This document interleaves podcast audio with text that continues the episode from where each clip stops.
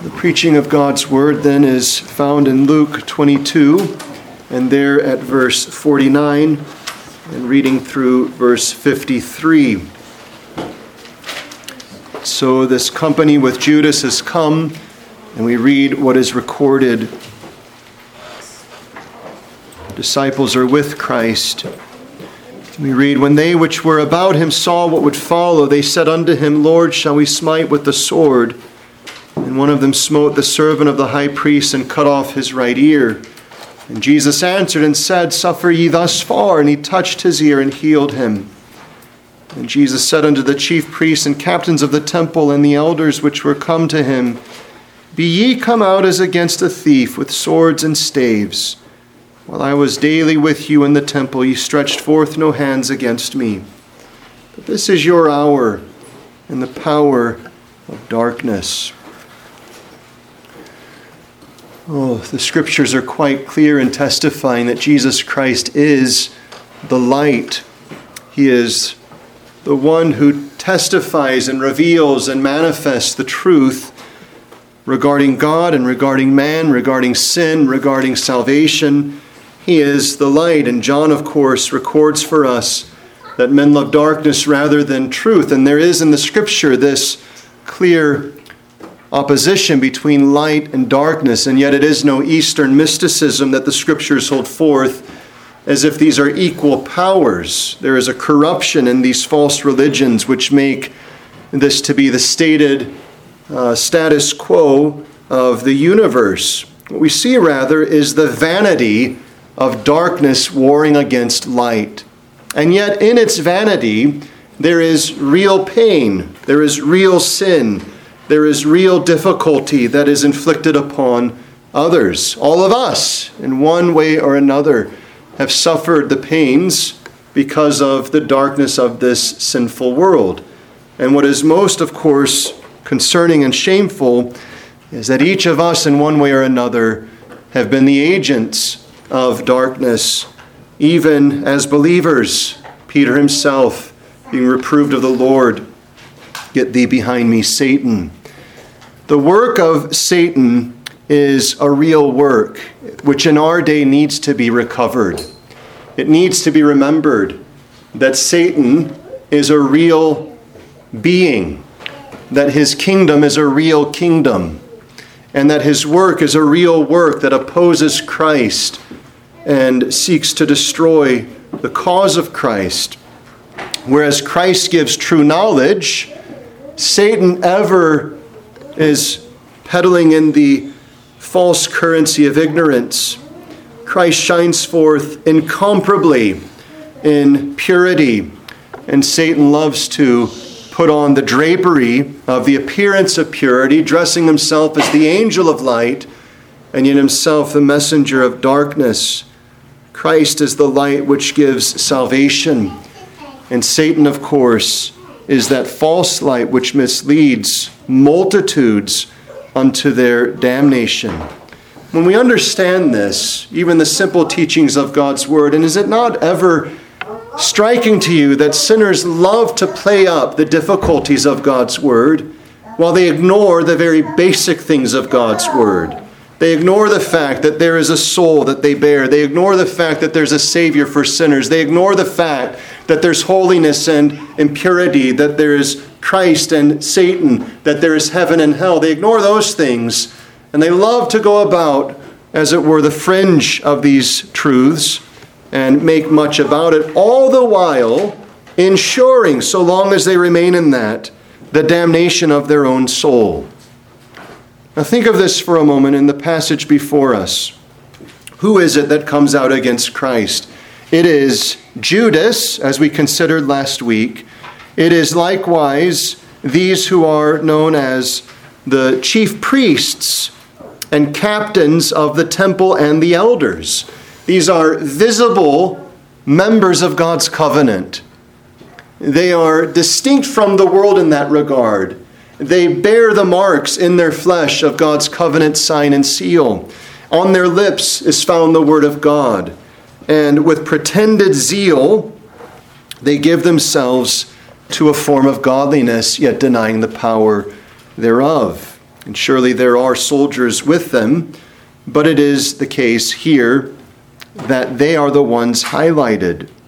And as they are highlighted, it is a warning to us to remember that the power of darkness, as we'll consider, is not, as it were, in the margins of society. It's not in the slums of our biggest cities. It is there, of course, but it can be found within the members of God's own covenant. In other words, brethren, this is not a distant message for us, but this is a message of which we need to be aware and watchful, lest we be deceived by the darkness. And moreover, we can be overwhelmed as we walk in the light, because many times we will bear the afflictions that are inflicted upon us by other professed believers. And so we find much help in this passage because we look to our King and the captain of our salvation and he doesn't tremble here. He doesn't cower here. He doesn't, as it were, flee away as his disciples will. But he stands bold and he testifies against them. Look what you're doing. I was in the temple publicly, and you and your cowardice did nothing. And now you come out against me as if I'm a thief and a robber, and you bring this company to arrest me and you think yourself wise, prudent, powerful, and you're filled with this lust of vengeance, and yet against whom?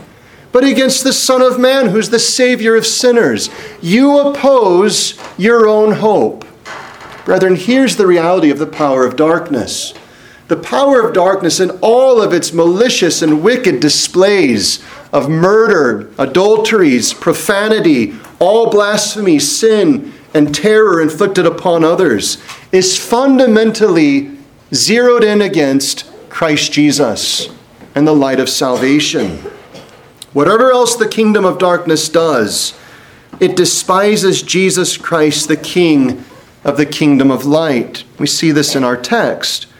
And we want to focus upon Christ's words, particularly in verse 53, when he says, this is your hour and the power of darkness. You notice that Christ and other gospel accounts give more, some less. Christ is focused upon submitting to this moment because he knows it's but a moment. Consider that well. The worst that the kingdom of darkness and its power has is but a moment. And Christ comes under it and he realizes, as he's foretold multiple times, that this is going to happen, and yet don't lose hope because I will rise again. He knows the light will stand victorious. He doesn't deny the pain, the power of darkness, and so on, but he stands valiantly and in full assurance that in the end, the light of God's kingdom shall prevail. And brethren, as our King does so, Everyone who is a subject has need to do the same. Whatever agonies inflicted upon you by the kingdom of darkness are, and there are real ones, you need to learn from your king to stand without flinching, without cowardice, without compromise, bearing up under the afflictions ordered by the Lord through this kingdom of darkness, realizing that the Lord will order good to it as he ordered such in the worst that the kingdom of darkness had to inflict. We wish to look at these things with three points of focus. Firstly, the reality of this power of darkness. Secondly, the working of this power of darkness. And thirdly, the vanity of this power of darkness. We ought to make no mistake. The working of the power of darkness is real, miserable, painful, agonizing, shameful. And yet, as we'll see, the worst it can do is but a worst, as it were, for a moment. So consider then these three things. Firstly, the reality of this power. You'll notice that Christ doesn't say this is an illusion. He doesn't say this is superstition. He doesn't think of it as something marginal and, as it were, a footnote to reality.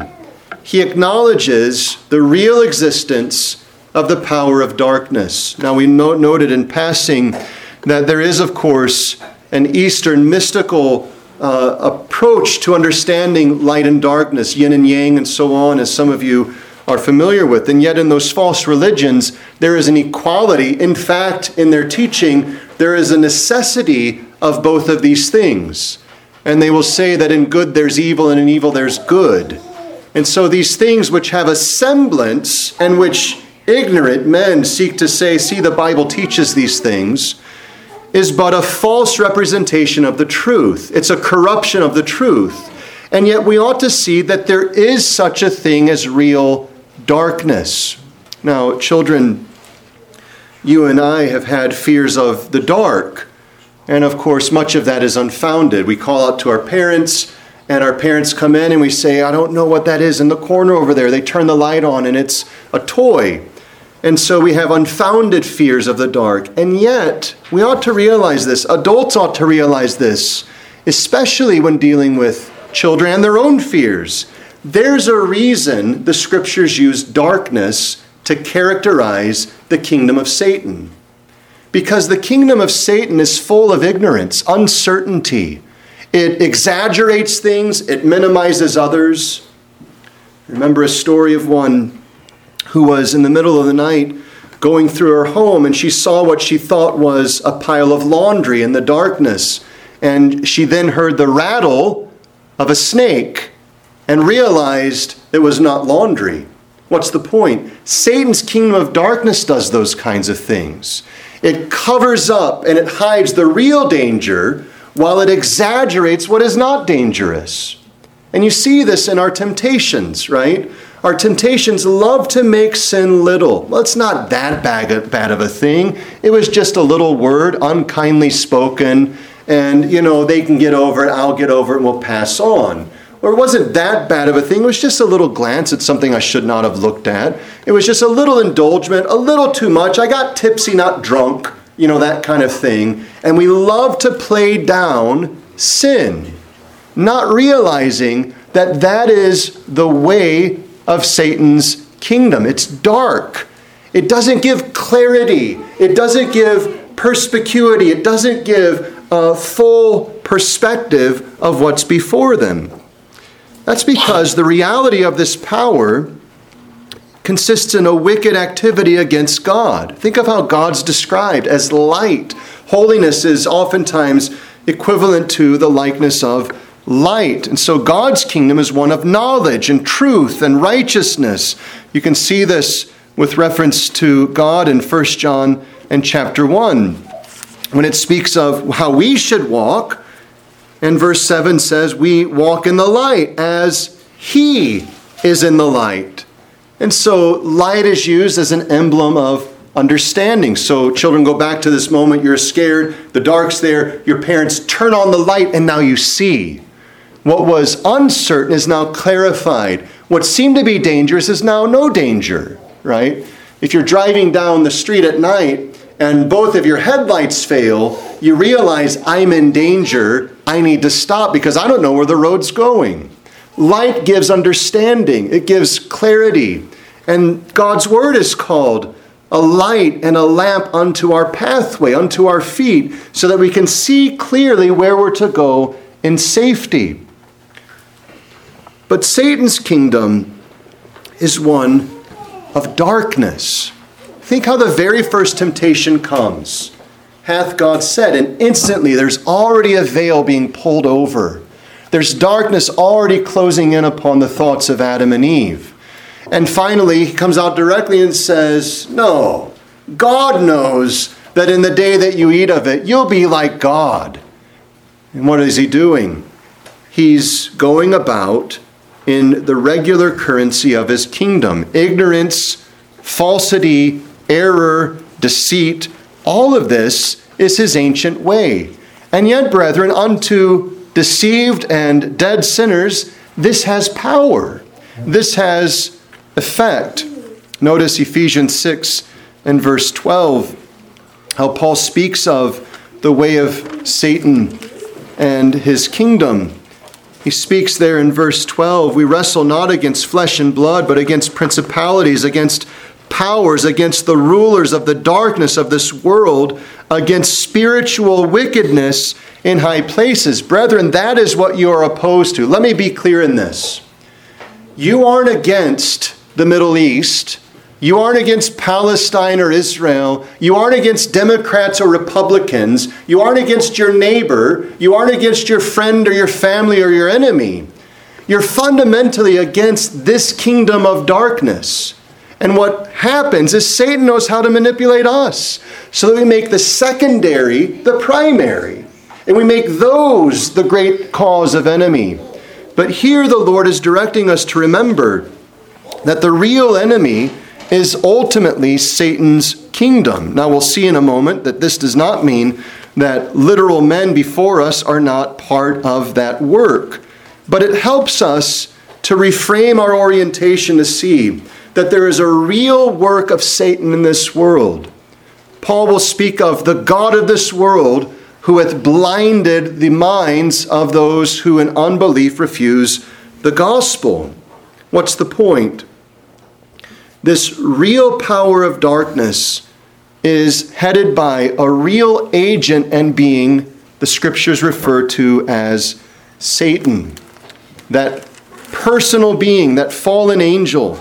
And you remember when Judas was to go about his way of betrayal, we were told that Satan went into Judas doesn't excuse Judas in the least. Judas was complicit and participating in all of this work. But what we see is Satan is at work. Now we ought to back up and realize Satan is not personally active in every demonic work. He has loads of other angels who are part of his kingdom. Just as there are angelic beings uh, in heaven, so there are angelic beings in the kingdom of darkness. The point is, of course, that Satan heads up this assault, and he really, truly so opposes them. Notice Acts chapter 26 and verse 18.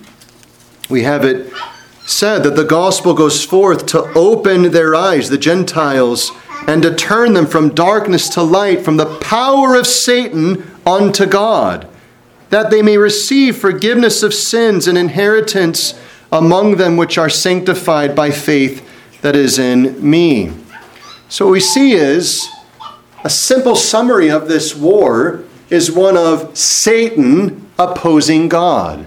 And he does so through all of his tricks, all of the trades, all of the currency, all of the efforts of darkness, shrouding what ought to be covered in light and lightening, as it were, what is dark. He calls evil good, good evil, and he leads and plays our lusts against ourselves that we would indeed know something of his own wickedness. This is a real power.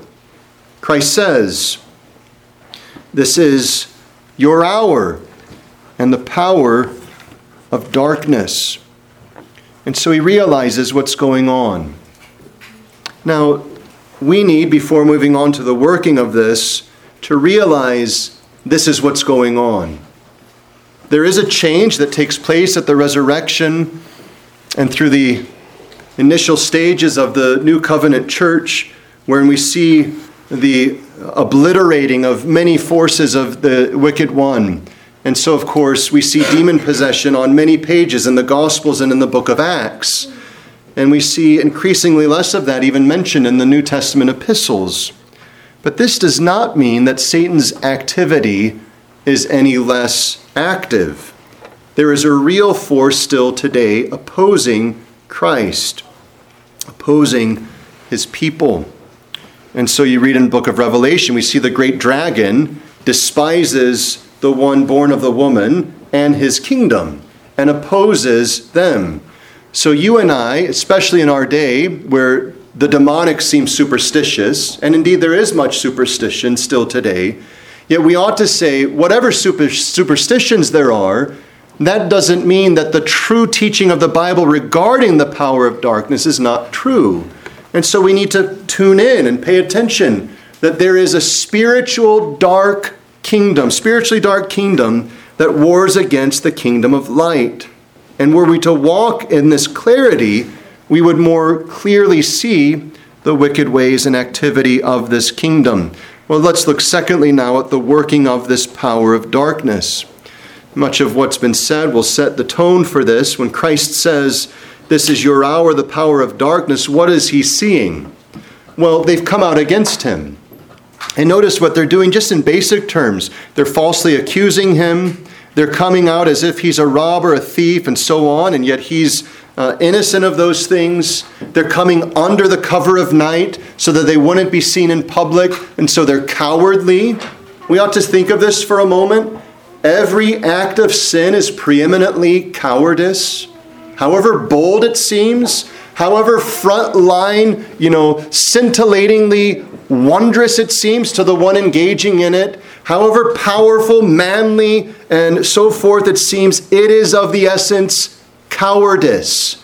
Every sin you've committed shows yourself a coward. Every sin I've committed shows myself the same. It doesn't matter the bombastic language, the chest shoved out, the beatings and so on that others inflict upon others, the money gained, the activity that goes forth, all of it is cowardice. It's ignorance. It's sleight of hand. It's false. But what is it doing? Well, first, notice that it's working fundamentally to oppose the light of Christ. And so here it's quite evident that it is literally trying to remove Christ from the scene, right? So they come out to arrest Christ. And they do so under cover of night, out of the public spectacle, so that they can perhaps have their way. And so they don't seek a fair trial, as we'll see. They simply seek their powerful use of their own ability to remove Christ from their lives. But, brethren, here's the point. Whether in extreme measures, as is here before us, or in far inferior measures, this is what the power of darkness does. Do you remember? Go back to the four soils. And so there's seed cast upon uh, the pathway, and it says that the, the birds take it up. The enemy has taken the seed away, the word of God away. It's not in all of the sight of swords and, and, and, torches and so on going out. It's not a company of great men that's coming out. It's in the simplicity of stealing seed. But what is taking place? It's the same thing here. It's as it were attacking and opposing the kingdom of Christ. And so, whether it's in the grandest display of opposition to Christ or in the subtle, almost undetectable way. This is what Satan's kingdom does it works to oppose the light. And brethren, there are multiple ways that this can happen, myriad, numberless ways that this can happen. From our own distracting of ourselves to our willing giving in to the distraction of others, to our own feelings and so on being the cause, to the work of others being the cause. Satan doesn't care how it comes to pass, only that it comes to pass. And if he can do it with a pillow, he doesn't need to use a sword. If the pillow fails, he can move on to other things. The point is, his goal is not all of these malicious things that we look at, it's the more malicious of them all the opposing of Christ and the reducing of his kingdom. That's what Satan strives for and we need to be mindful of it. This is, of course, preeminently of Christ himself, and yet, of course, the scriptures testify that Christ has stood victorious. And so, does Satan's malice end? No. We find rather that he continues his wicked work, opposing the truth of the gospel. And so Paul writes, as was referred earlier, 2 Corinthians chapter 4, speaking of the God of this world, a title of Satan who has blinded the minds of them which believe not, lest the light of the glorious gospel of Christ, who is the image of God, should shine unto them. We are right to pray against the wickedness of wicked men.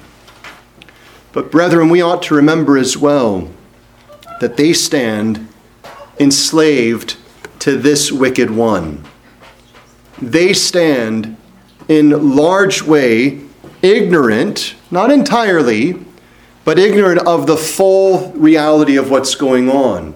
And so, whereas this brings us to oppose them and even pray against them and for their downfall, surely it ought to make us wield the light of the gospel that if ever they should be restored, they would be restored by Christ. And this is what Paul goes on to say We preach not ourselves, but Christ Jesus, the Lord, and ourselves your servants for Jesus' sake. For God, who hath commanded the light to shine out of darkness, hath shined in our hearts to give the light of the knowledge of the glory of God in the face of Jesus Christ. So notice what Satan opposes. Fundamentally, he opposes the gospel. Now, brethren, this should give us clarity. There are things we need to oppose in this world. We need to oppose the murderous work of abortion mills. We need to oppose it. We need to speak on behalf of the innocent. We need to come out, and this needs to be well measured, to realize that the woman who puts her child to death is a murderer. And the pro life movement, which seeks to protect women who murder their children, is not a Christian movement. The murderer's hands are guilty. This doesn't mean we don't understand their difficulties and burdens, but it does mean we need to see these things through the lens of Scripture. The doctors who make millions through these things are murderers, whatever their MD record is, and so on. And we need to do better to oppose that. We need to do much to oppose the besetting sins of our culture, which include the rank idolatry and profanation of God's name but, brethren, we need to see something on all of these things. That fundamentally, Satan isn't all about these. He's about blinding the eyes of men to the gospel of Jesus Christ. And what far too often happens among Christians who protest is they actually lose sight of this. We lose sight that the actual war is not simply for the protection of babies in the womb, though that's part of it. The actual war is not about establishing morality, though that's part of it. The actual war is for the gospel of Christ in all of its resplendent glory to go forth unto the salvation and deliverance of sinners, so that we speak against the sins that defile this nation.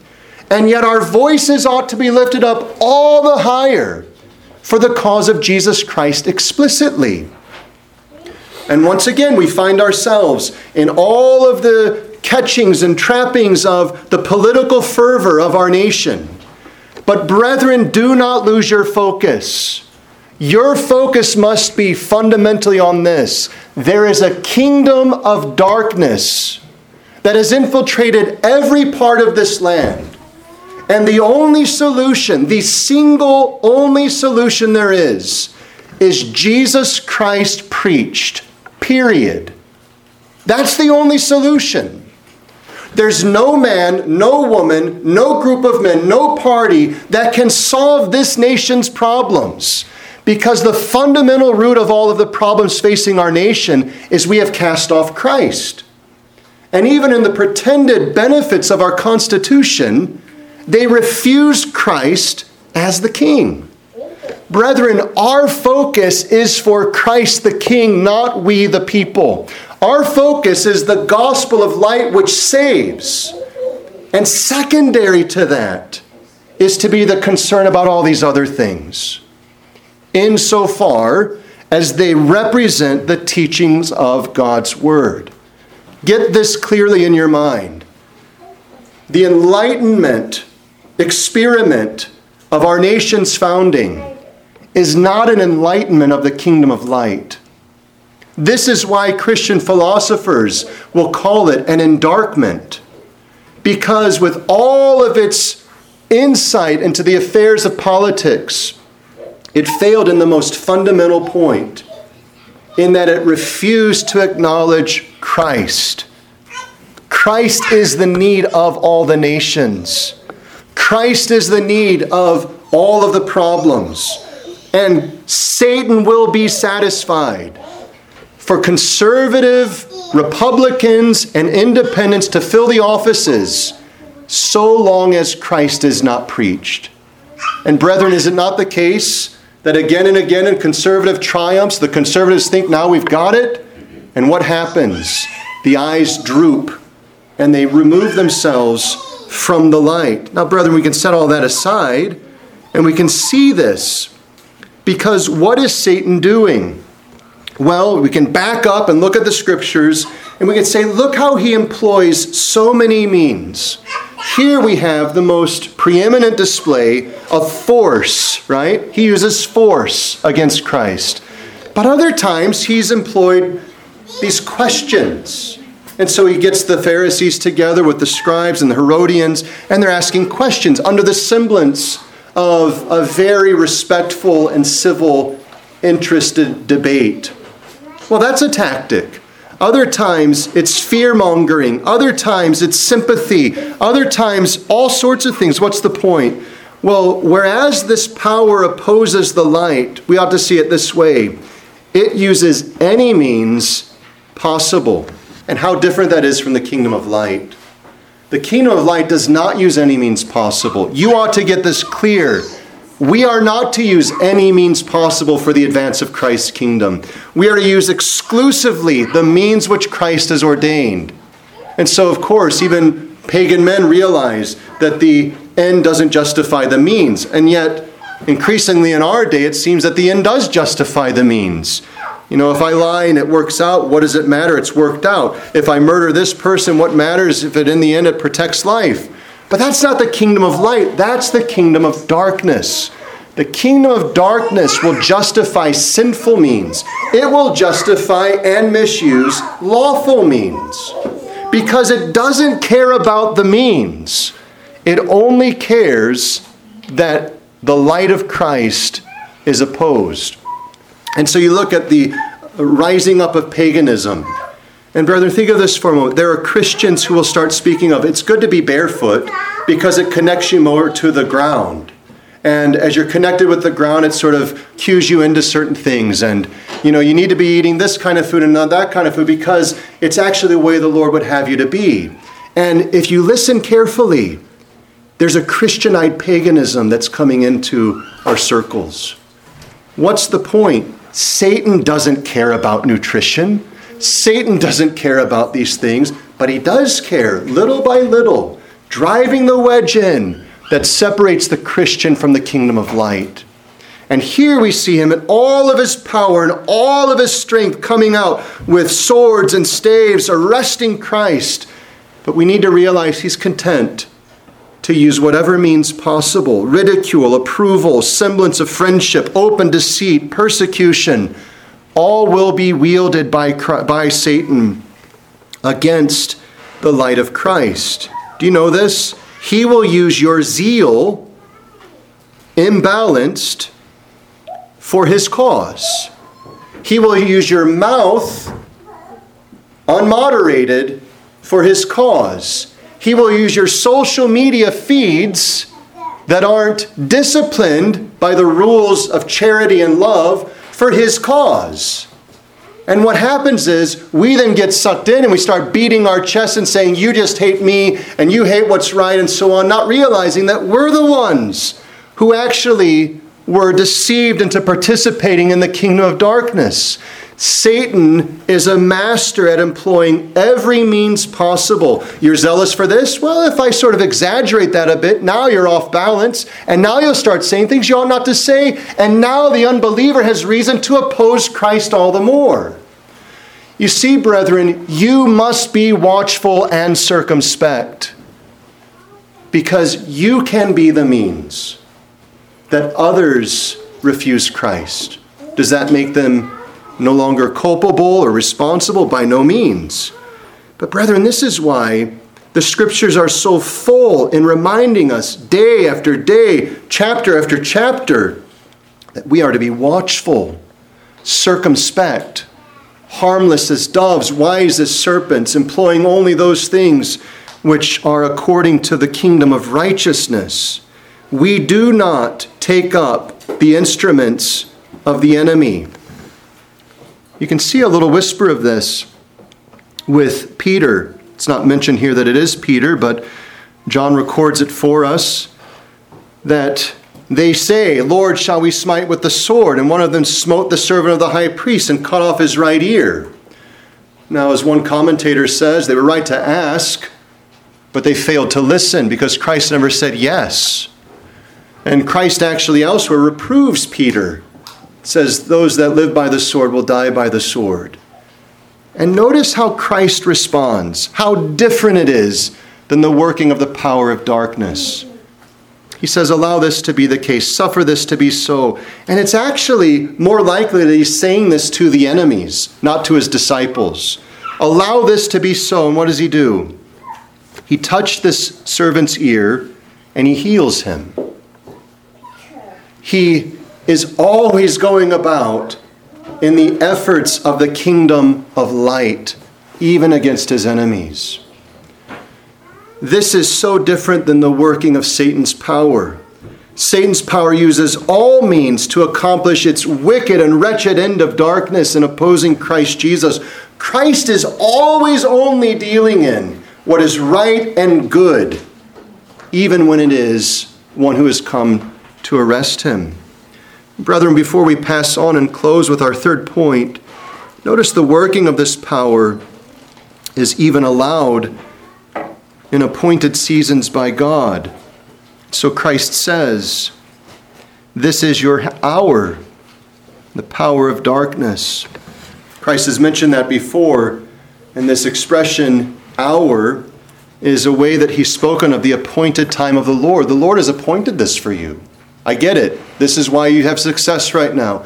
But think of that for a moment. The working of this power is only in accordance to the sovereign disposition of God. He permits it. And so you read Job, and what do you see? You see Satan going to and fro in the land, and he comes presenting himself before the Lord, and he says, I've been going here and there. And he points out Job, and without God's allowance, Satan could do nothing to Job. He couldn't affect his wealth, he couldn't affect his children, he couldn't affect his body, he could do nothing the working, and we see the working, don't we, in Job? The working of what Satan did to Job was entirely in the boundaries of God's perfect control, which, if you back up as a Christian, think of this. The worst that Satan does is yet under the sovereign rule of God, which gives us the reason to know, as Romans tells us, that all things work together for the good of those that love him who are the called according to his purpose. Well, thirdly and finally, the vanity of this power. And it really stems from what we've just noted. But notice as well, in general, who is it that these have come out against? Who is it that the power of darkness, the kingdom of darkness, Satan opposes? He fights against the only hope. Now, Satan has no hope. But think for a moment here's Judas trying to make 30 pieces of silver. Here are these chief priests and elders and others who are there trying to get their gain. But who is it they're opposing? They're opposing their only hope. Their only hope is this one that they say, We wish he were not with us. Now, brethren, praise the Lord that you're not bearing a torch or a sword and standing against Christ. But is it possible that here in this room, there is one who is opposing Christ. Opposing Christ through their words, their thoughts, their hearts, their actions. And think for a moment what you're doing. The Lord Jesus Christ, who has come to give life and light and salvation, is bending toward you, saying, Come to me, take me, have me, I'm for you. And you say, You know, not now. Now, of course, in the degrees of heinousness, that's less heinous than what's going on in this passage. But is it not the same essential thing? We don't want Christ. Whether I have a sword or a torch or a staff, or if I just have crossed arms, or whether I just have my phone that I get on when I should be reading the Bible, or I turn on the television, or I get on the phone with my friends, or I have to do all these things and busy my life over and over and over again all of those things that keep us from Christ, think of the utter vanity what worthlessness those things are compared to having the light of this world, Jesus Christ. What are our friends? What is our family? What is our health? What is our wealth? What is our job? What is our anything compared to Christ? And all of a sudden you realize the tactics that Satan uses, those tactics, when seen in the light of truth, are utterly stupid. They are worthless. They are weightless. They have no value compared to the one that he would have us oppose. Christ, the light and life of men, is the one that through our sins we would oppose. This is true of those open enemies. They fight against the only hope. Notice as well the vanity is not only in seen in what they fight against, but that they are only provided a small season. Parents, there are trying times you face as parents. But if I were to tell you you're going to have an agonizing, far more than you ever had, whatever agony you've had with your children before is not going to be the tenth of what you're going to face in the future. But here's the consolation it's only for an hour. That limit of an hour would all of a sudden give you some degree of hope. Okay, however bad it is, however difficult it is, it has a boundary, a time span. Once we get through the hour, it's done, over.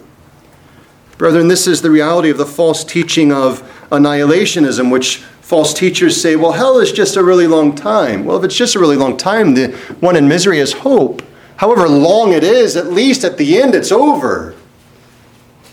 The determined end of something makes the thing itself bearable. Brethren, think of the vanity that the kingdom of darkness has in that it's given an hour. This is your hour. Now, it doesn't mean that this is the only hour they have. That kingdom has other hours as well. But here's the point its grand display of all of its force and ability is compared to an hour the worst that the kingdom of Satan can do, and we ought not to think little of that, it's a lot, but it's an hour. Compare that for a moment to the kingdom of light and life. And that kingdom is eternal, everlasting, the victory ever increasing.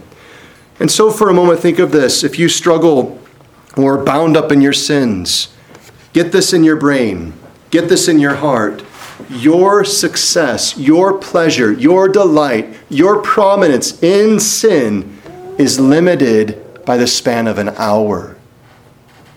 Your greatest delight, your pattings on the back, your boastings before men will end in an hour.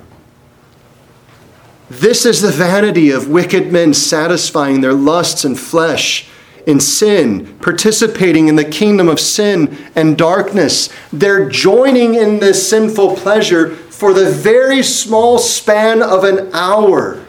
And then it's done. And what comes after that? Well, it's not that the kingdom of darkness ends, but it ends in its power, and its kingdom is turned into the experience of the slavery that it truly is. The rattling of the chains are now heard. What was thought to be the drumbeat of victory is actually the chains banging, clanging against its own prison. That which was thought to be the laughter and mirth of victorious men will turn into the squelching squeals of men in agony. This is the vanity of this power. Judas knows it, does he not? What a success he must have thought he, he, pulled off. I've now come and, you know, this is going to be done and I'll have my way. And so soon as this is done, with the 30 pieces of silver still in his purse, what does he do? He's broken, consumed. He throws it back and he goes and hangs himself, ever retaining the title, the son of perdition. This is the vanity of this power. Fundamentally, it consists in this it is always ended with the advance of the kingdom of light.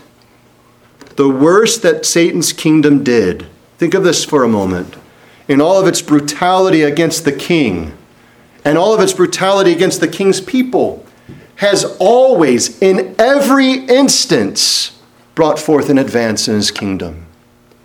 The epitome of this is the cross of Jesus Christ. And oh, what wicked delight and pleasure Satan and the demons must have had as they're laughing. You could see it in their very instruments as they're chiding and uh, backbiting and ridiculing Christ. And yet, they're a kingdom of darkness. They don't see the light. They don't see what's going on. As they're doing this against Christ, what's Christ doing? He's redeeming his people infallibly, certainly, securing the advance of his kingdom throughout the nations, where Satan had strongholds in the heathen lands which were bound over to idolatry. Christ was purchasing souls, that the gospel of light would go forth in generations and some in just a handful of days. That it would go forth, and those who only knew damnation would hear the gospel of light the crucified and risen Savior, and they would be saved. Here's the wonder God uses this for the advance of his kingdom, overthrows the kingdom of darkness, and in the end it will be seen so to be. Here indeed is a word for us in our dark day. And yet, strangely, here by Christ is a word of encouragement for us in our dark day. Yep, this is your hour, the power of darkness. But he's not cowering, he's not wringing his hands and writhing in all of these concerns. He knows, because he said, They will put me to death after I suffer, and yet on the third day I will arise. Brethren, here's your hope. The worst that the darkness of this kingdom does will by Christ be overruled for the advance of his cause. Here is the reason for your hope then to trust in this King, in spite of the ferocity of the kingdom of darkness, to know that its kingdom shall end and Christ's kingdom shall prevail. Would you stand with me for prayer?